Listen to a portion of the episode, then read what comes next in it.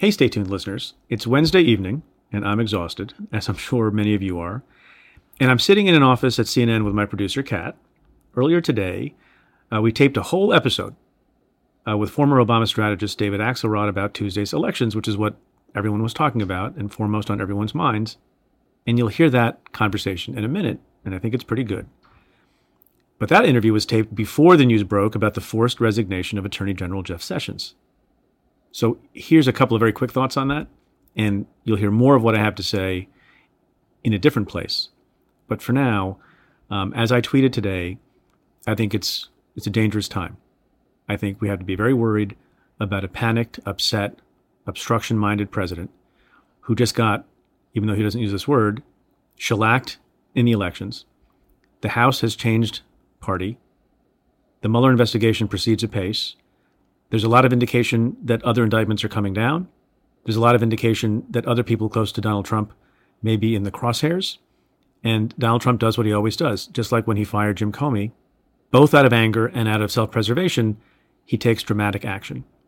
And we're at a particular time now during the transition phase between the current makeup of Congress and the next makeup of Congress in January, during which time a an acting and in many ways unaccountable acting attorney general, Matt Whitaker, can take action, and there's reason to worry that he will, because he has literally written articles and made statements about what he thinks about the Mueller investigation, including suggesting that it can be starved for funds or that its scope can be restricted.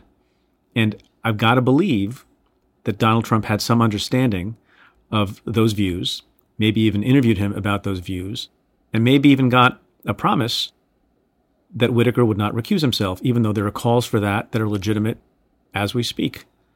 You know, a person who has seemed to have prejudged the special counsel investigation, been critical of it, and suggested ways to undermine it or restrict it is not necessarily, optically speaking, whether it's a real conflict or not, there's certainly the appearance, it seems, is maybe not the best person to be overseeing it. So I'm worried about it. If you're worried about it, you should be. Congress is not yet in a place where I think they might pass good legislation of the type that Christy Todd Whitman and I have proposed through our task force, because the new Congress has not yet taken their seats. Look, so buckle up. I don't know what will happen to Rod Rosenstein. I don't know what will happen to other figures who are important, but clearly something has begun, and it began very quickly after the election. Uh, needless to say, there's a lot more to discuss about this subject, which brings me to an announcement, the timing of which is kind of fortuitous. So it turns out we're kicking off a new membership service called CAFE Insider that will bring you more content from CAFE and me throughout the week.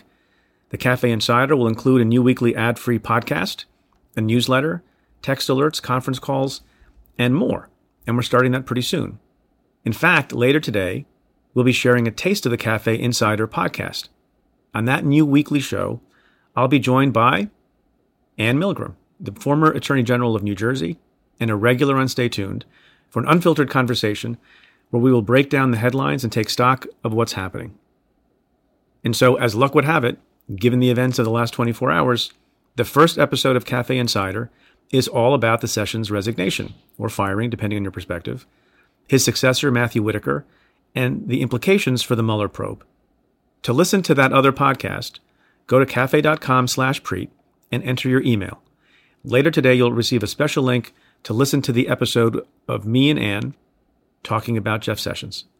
Again, that's cafe.com slash Preet, P R E E T. Enter your email and you'll receive early access to the first episode of the CAFE Insider podcast. And now here's our regular episode of Stay Tuned. From CAFE, welcome to Stay Tuned.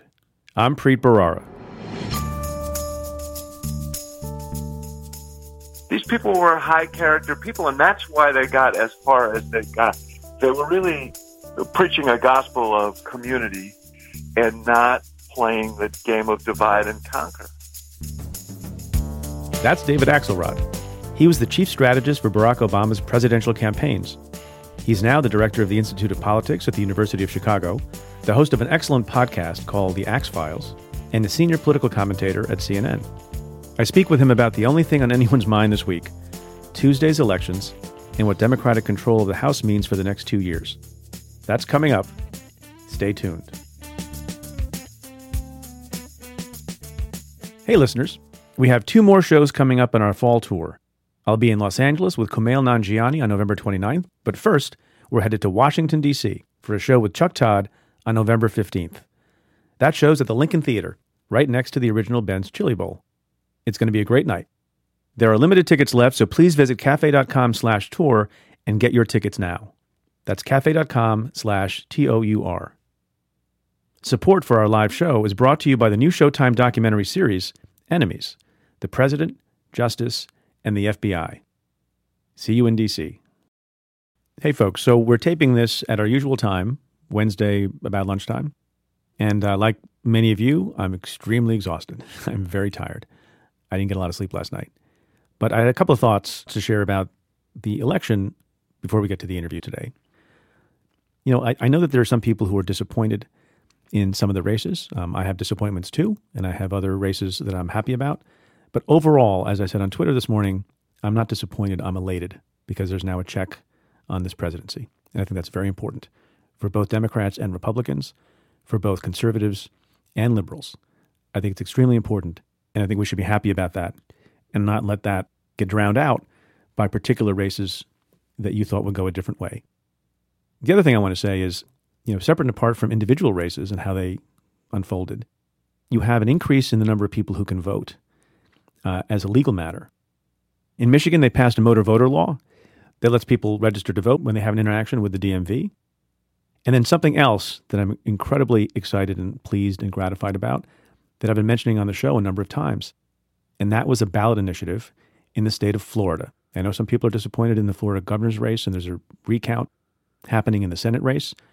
But another very important thing happened, and that is the ballot initiative on the reenfranchisement of people who have been convicted of crimes in Florida passed.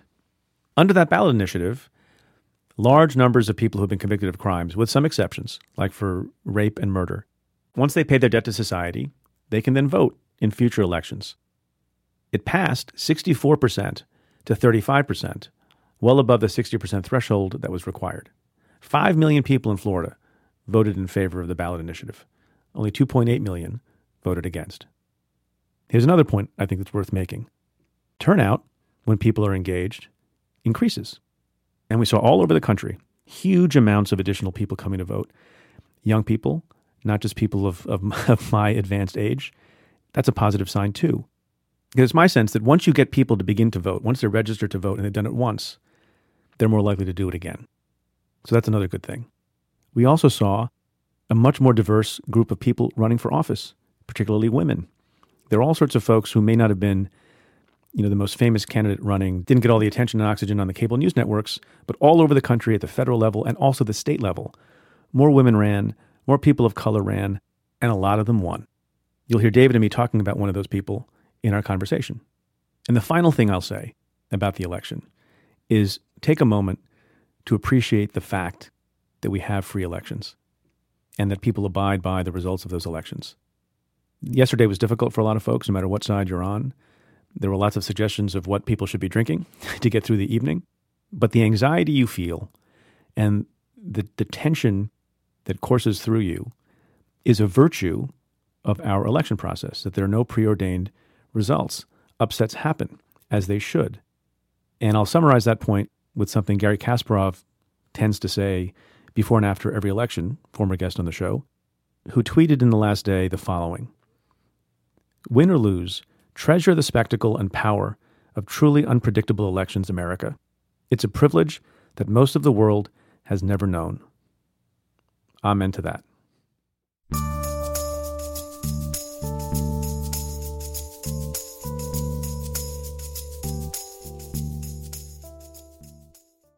Stay Tuned with Preet is supported by The New Yorker magazine.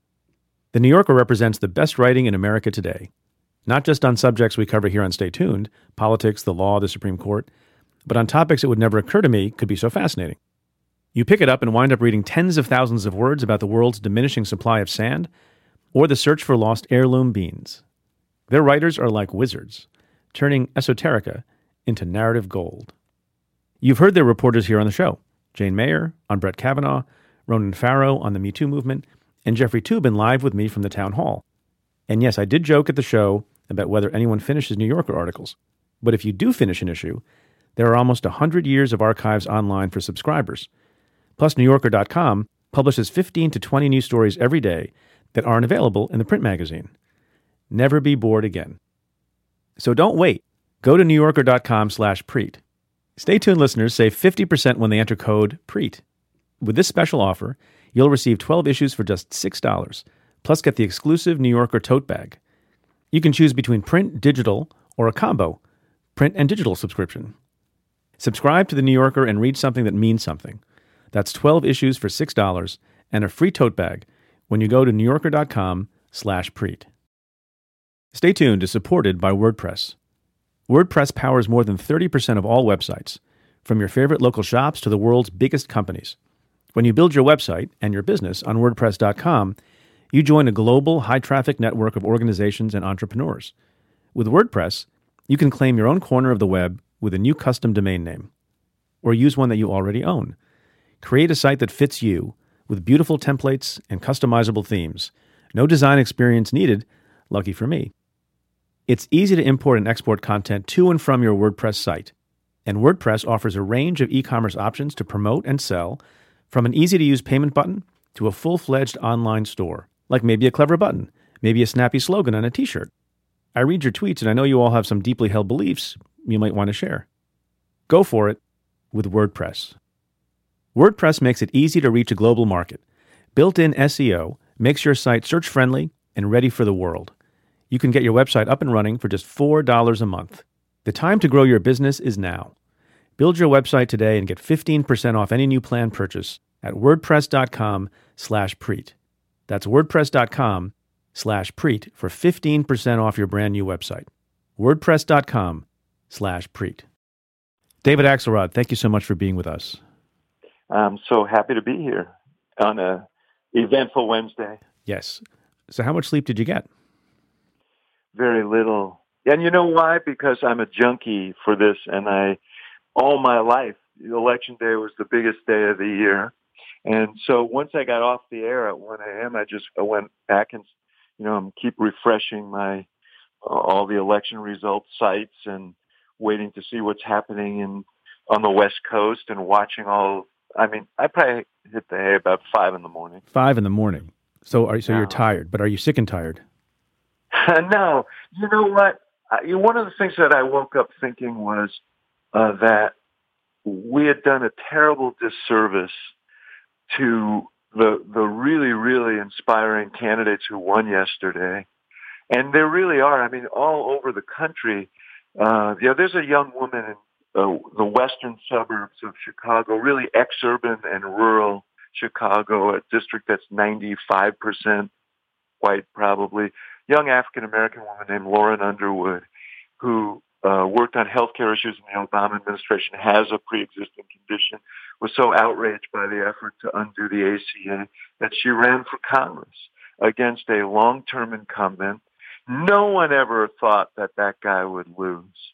And she won, and there are stories like that all over the country, and they kind of got eclipsed by the Senate races. But there's, you know, there's a wonderful new group of people, many of whom first-time candidates who got elected yesterday, and Preet. I also think we did a disservice to Beto O'Rourke, to Andrew Gillum, to, to Stacey Abrams. It's been decades since anyone in Texas did as well as Beto O'Rourke. No one would have predicted that a year ago. You know, the notion that Andrew Gillum, who nobody believed would be the nominee, would uh, fight to a near draw in Florida, where, by the way, every one of the last few governor's races have gone to the Republican by just about the same margin. Right. And then Stacey Abrams in Georgia, a, a black woman in Georgia running a really, really close race. You know, these are inspiring people who are not done. No, not by not by a long shot. I mean, I guess you're getting to a point that I, I mentioned on Twitter this morning, and we're taping this, uh, I should mention to folks, on Wednesday about lunchtime, that even though there was remarkable success all over and and stories that are inspirational and the House was taken back by the Democrats, there's this sort of lingering bad feeling. And and so some people, you know, seem more disappointed than elated. I'm elated for the same reasons that you that you're saying one should be. And and so I guess the question is, glass half full, half empty kind of thing. You know, the story with Abrams, O'Rourke, and Gillum, you know, all of whom I think were hopeful, positive, idealistic candidates. Yes. But they came up short.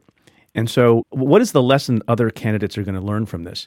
I think the wrong one, I'm afraid, because they came up short, but they got farther than anybody ever thought they would. You know, everybody focuses on the policy prescriptions that they were offering, and they said their defeat was a repudiation of the left. I, I think, first of all, uh, again, they got so much farther than anybody thought that they would. But the reason they did was less about the particular policy nostrums they were offering and more about their approach to politics. I think people are tired of division, tired of this grinding kind of awful, you know, scenario that that we have to live with on a day-to-day basis. And they want to believe that we can be a community. And uh, the thing about those candidates are, without in any way sacrificing their principles, uh, they also campaigned with an open hand. And uh, they went to places other people didn't go. Yeah. Would you say these folks, Abrams, O'Rourke, Gillum, are in the mold of your former boss, Barack Obama, or are they something different? I would. I absolutely would. I think that the thing that, that really struck me, and I, I, you know, I didn't see any of them campaign, and I watched my difference, and I saw a little more of O'Rourke because more of his stuff was online and so on. Watching him, the thing that was so striking to me was the fact that he treated everybody with respect. He went into every community in that state, and he didn't make assumptions, and he treated people with respect. You know, when President Obama said when he was campaigning this time, the character of our nation is on the ballot. These people were high-character people, and that's why they got as far as they got.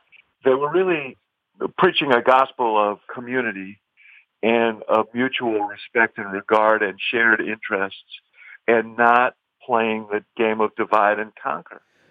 I don't know how you'll, you'll take this question, and I'm a big fan of all three of those people who ran, but do we, particularly progressives, engage in a bit of hero worship and want our politicians to be something more heroic than just sort of good people with good character who are inclusive and who have good policy ideas? I think it's a very good question. I think there is a romanticism to progressivism.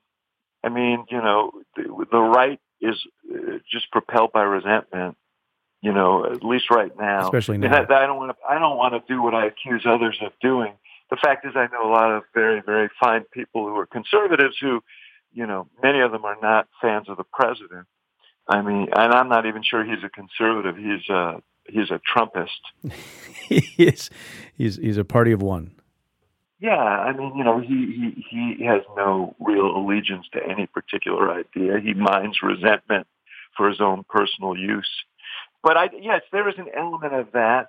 But I also think, Preet, that it takes charismatic, appealing leaders to combat what we've seen.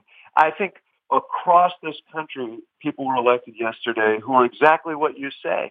Not all of them are going to be candidates for president of the United States. Not all of them are going to be governors and senators, but they, they are going to be earnest, good stewards and promoters of practical, progressive ideas and values. And that is really important. So Donald Trump is formidable.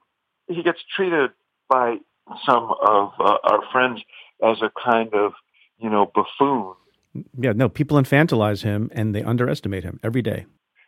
Totally. The the guy has an innate genius for the exploitation of grievance and the modern media environment. He understands it at a level that few do.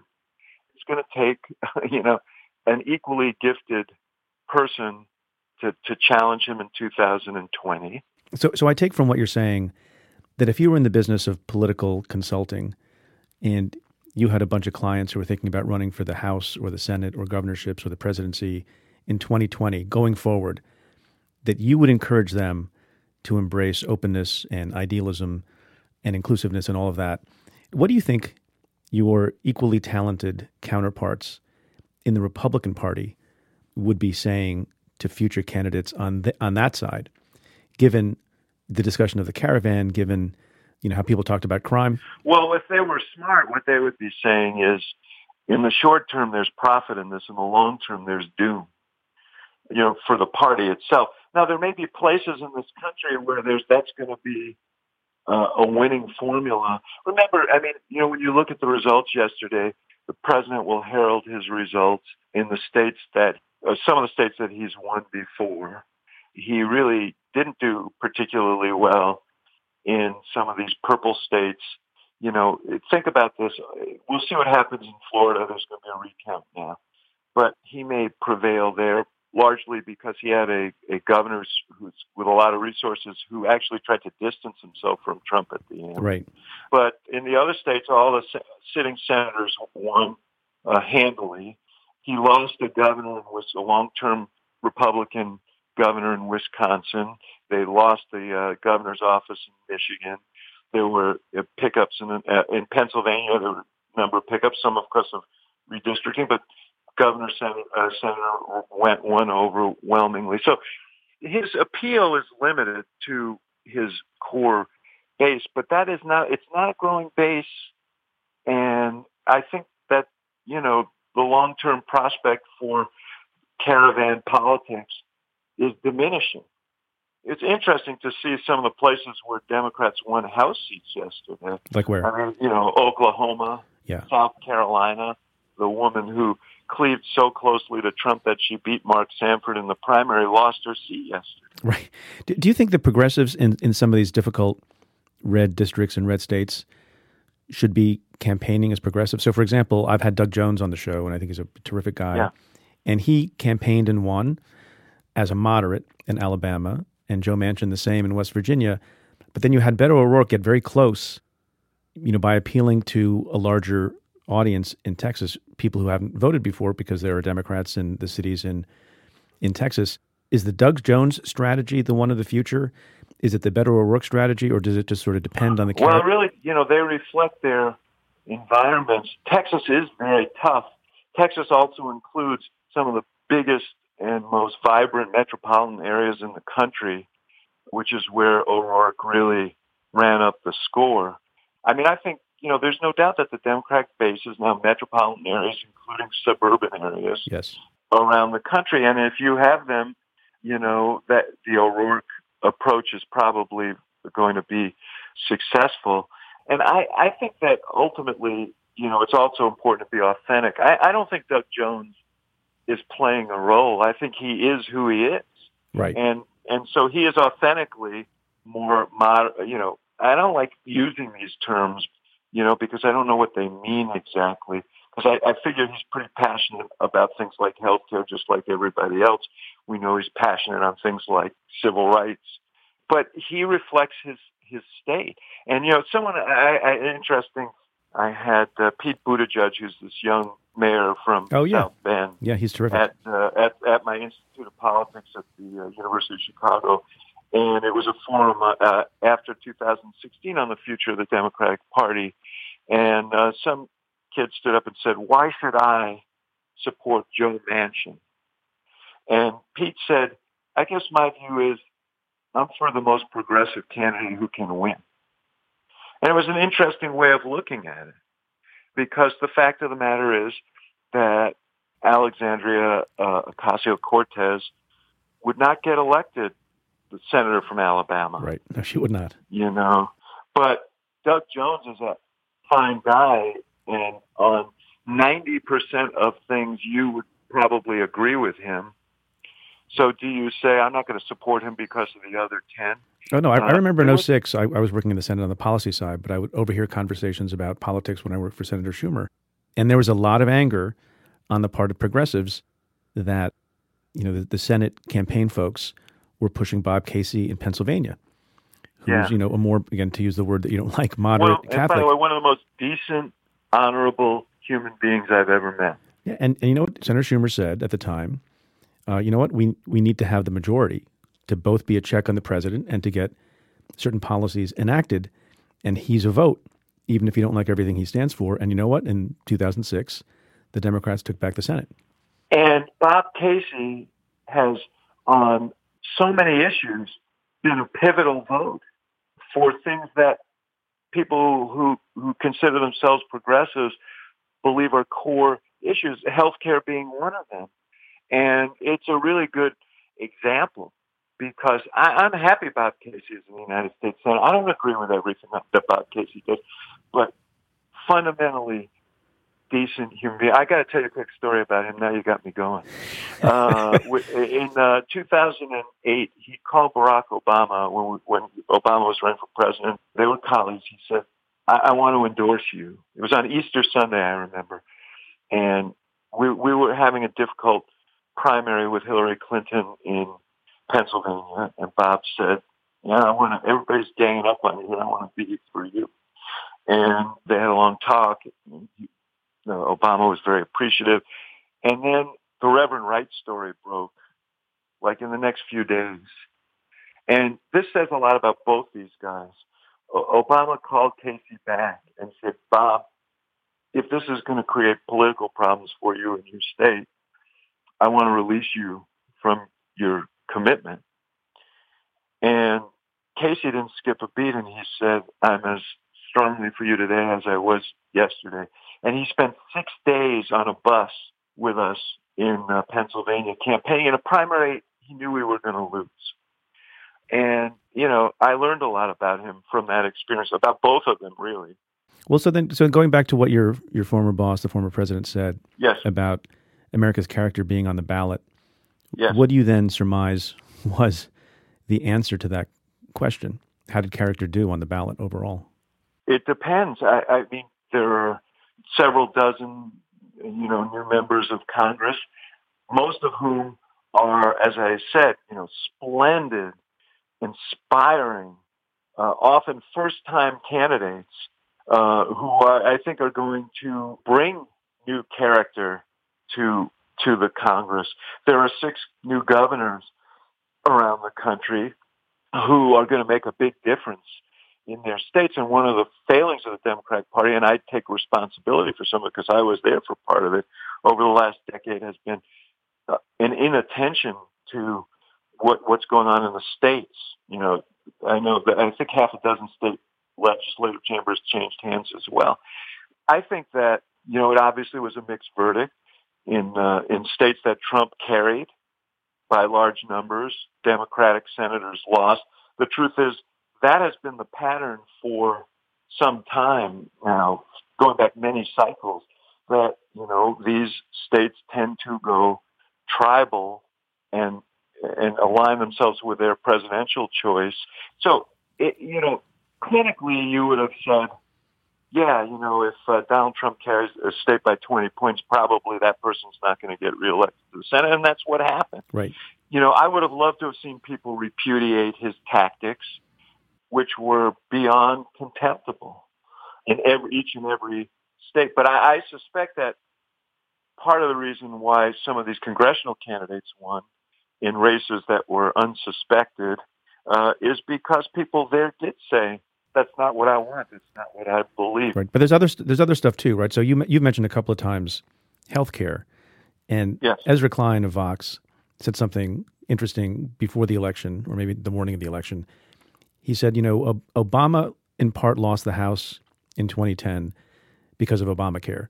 And wouldn't it be strange if Democrats won back the House in twenty eighteen yes. because of Obamacare? Do you think that's what happened? Yes, I do. I think it, healthcare was the single biggest issue that people cited in exit polls for their vote. Democrats overwhelmingly won those voters. And beyond that, uh, there were three states, red states, I think, Utah, Nebraska, and Idaho, where people voted to expand Medicaid under the Affordable Care Act, right. even as Republicans were winning. I actually think John McCain saved them from a larger disaster when he turned his thumb down right. on the repeal of the Affordable Care Act. So I think healthcare was a big, a big issue, and I think Democrats would be wise to continue to make that a centerpiece, and not just for electoral purposes, but because the country demands it. Let's talk about the future a little bit and what all this means for the next couple of years and beyond. House leadership. Should Nancy Pelosi become the speaker again?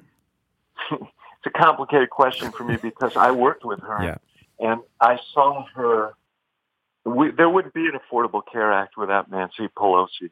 You know, we wouldn't have expanded Pell Grants without Nancy Pelosi. There's so many things that would not have happened, but for the fact that she was there, and she is a brilliant tactician within those four walls and strategist. I mean, she's she is as good a legislative leader as I've seen within those four walls. But out, you know, she bears the the uh, scars of a couple of decades of prominence and battle. She's been made a negative icon. And, you know, the fact that so many candidates chose to uh, renounce her as part of their candidacies speaks to her as a, a liability in terms of the outward-facing portion of the job. The other thing is there is a generational issue here. You've got all these young members coming in.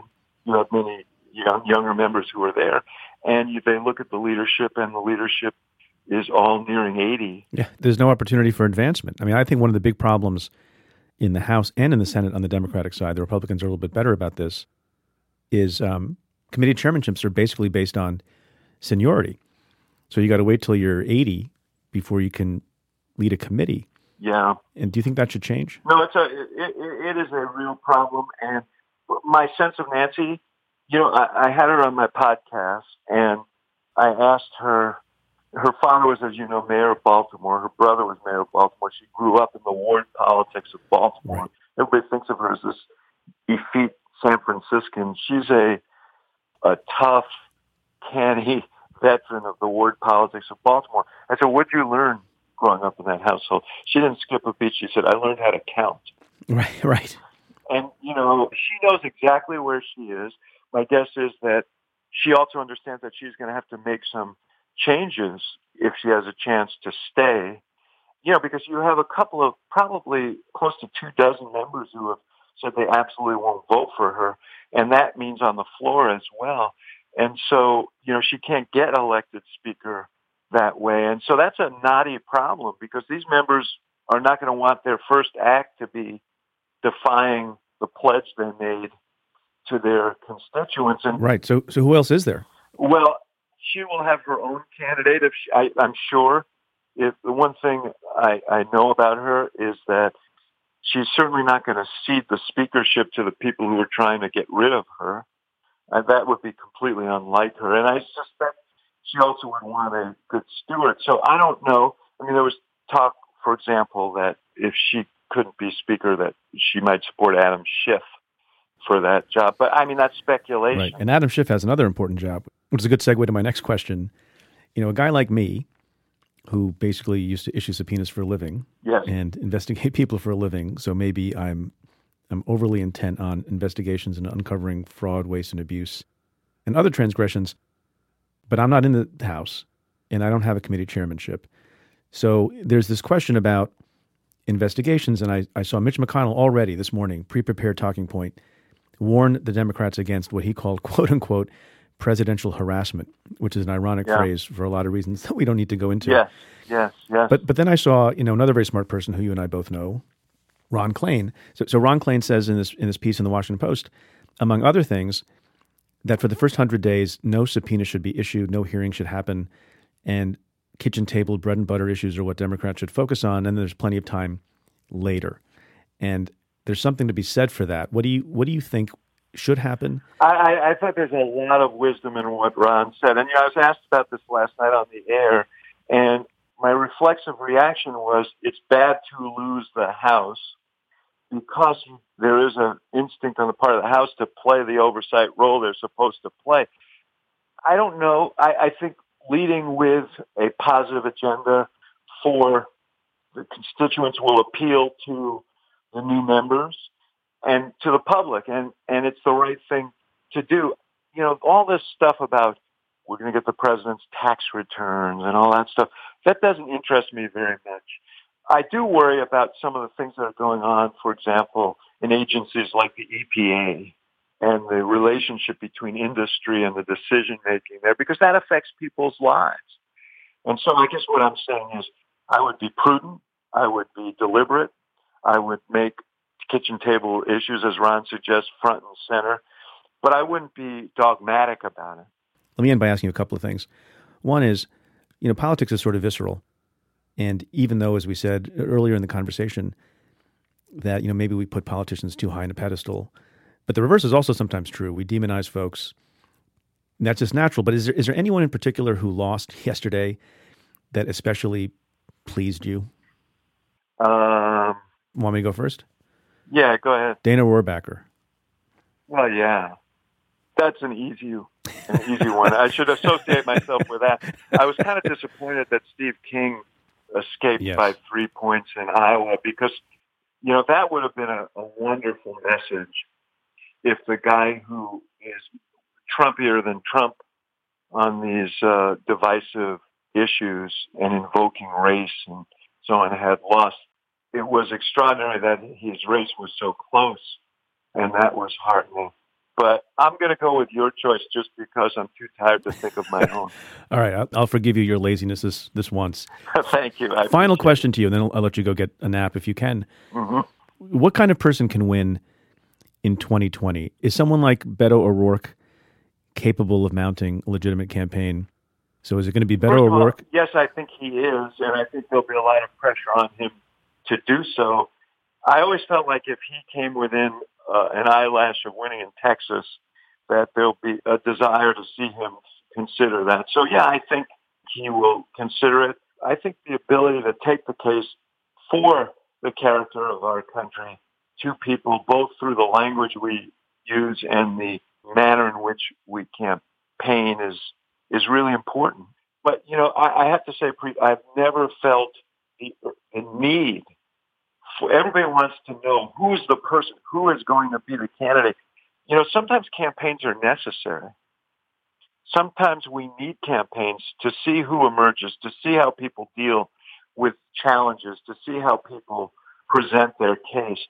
I think this is one of those times. I could not sit here and tell you as we uh, speak today who the ideal candidate would be. And I think Democrats do themselves a disservice if they rush to judgment on that.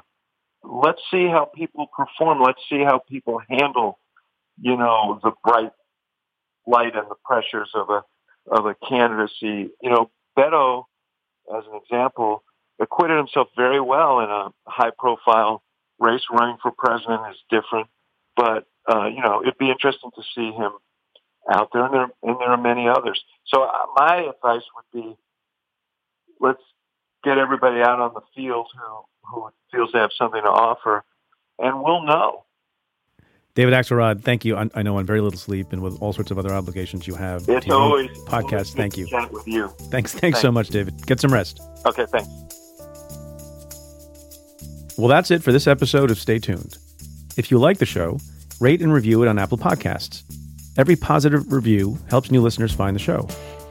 Send me your questions about news and politics. Tweet them to me at Preet Bharara with the hashtag AskPreet, or give me a call at six six nine, two four seven, seven three three eight. That's six six nine, two four, Preet. Or you can send an email to staytuned at cafe dot com. Stay Tuned is presented by CAFE.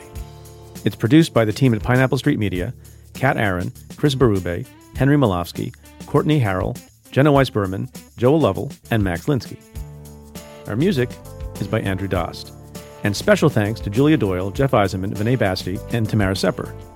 I'm Preet Bharara. Stay tuned.